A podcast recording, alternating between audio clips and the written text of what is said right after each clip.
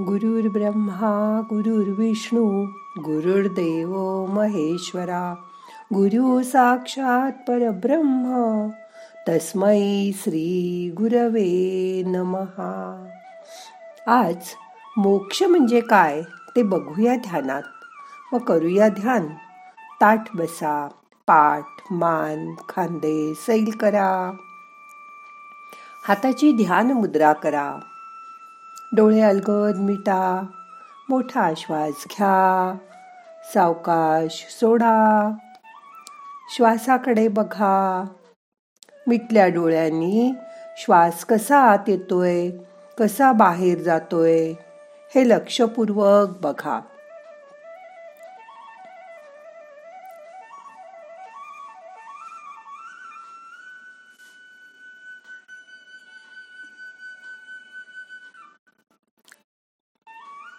तसं पाहिलं तर मोक्ष प्राप्त करण्याची क्षमता प्रत्येकातच असते.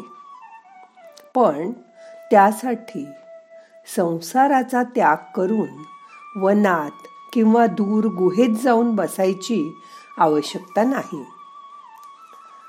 मोक्ष प्राप्त करण्यासाठी संन्यासी होण्याची गरज नाही.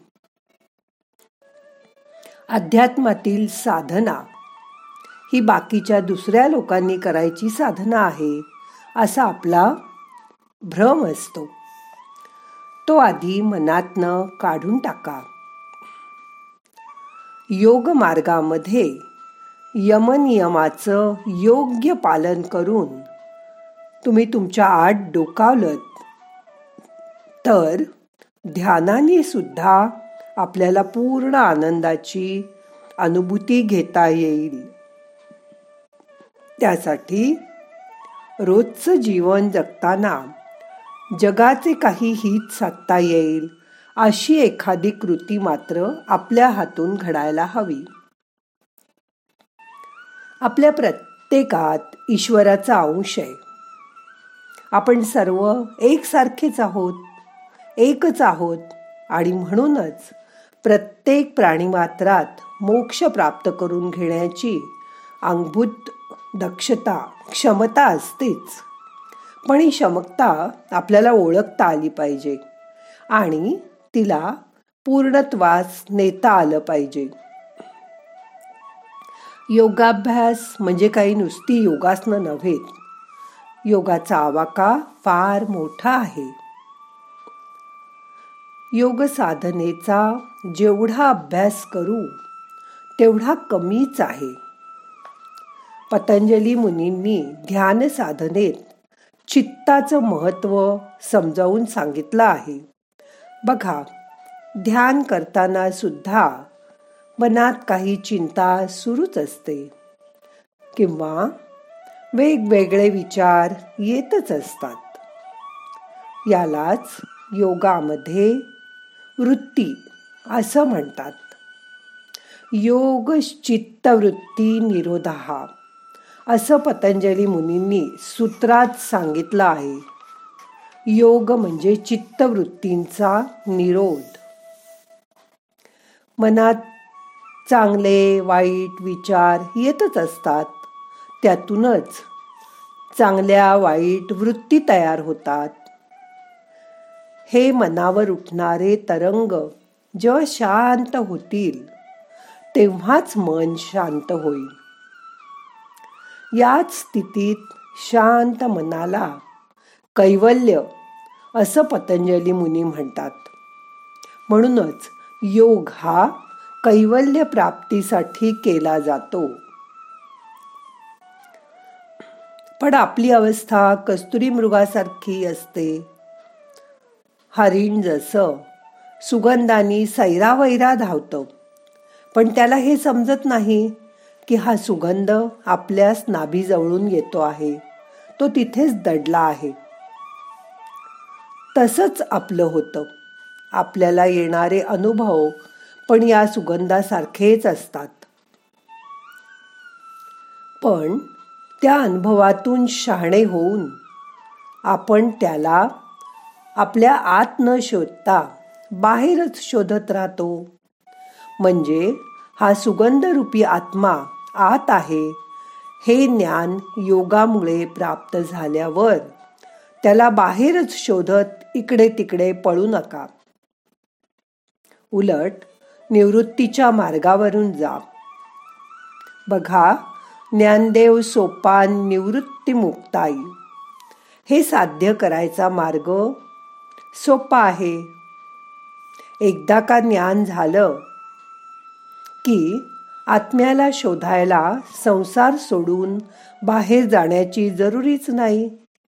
मग सोपान म्हणजे जिना चढायला सुरुवात करा.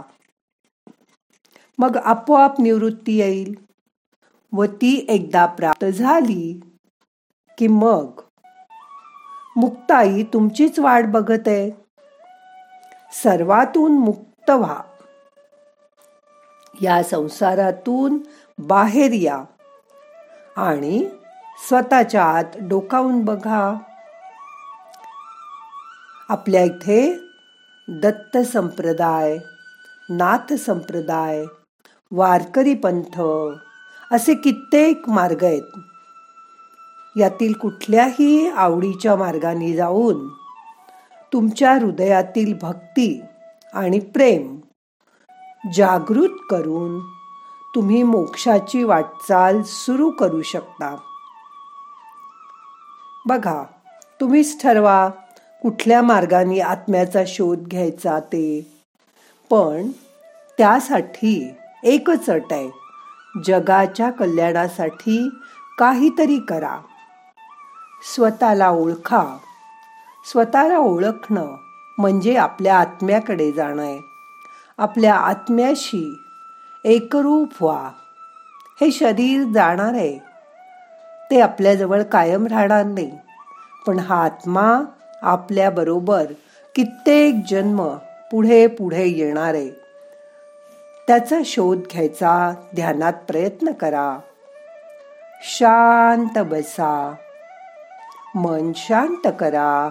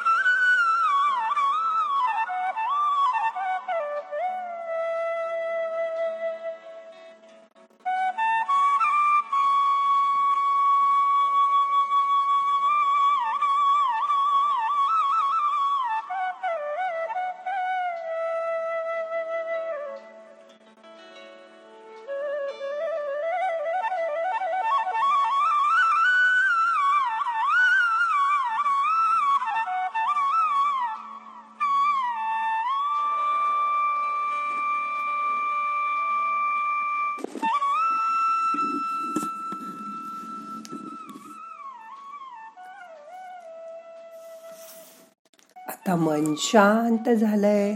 आता आजचं ध्यान संपवायचंय. मनाला सावकाश जाग करा. अलगट डोळे उघडा. प्रार्थना म्हणूया. नाहम करता हरि करता हरि करता हि केवलम. ओम शांती शांती शांती.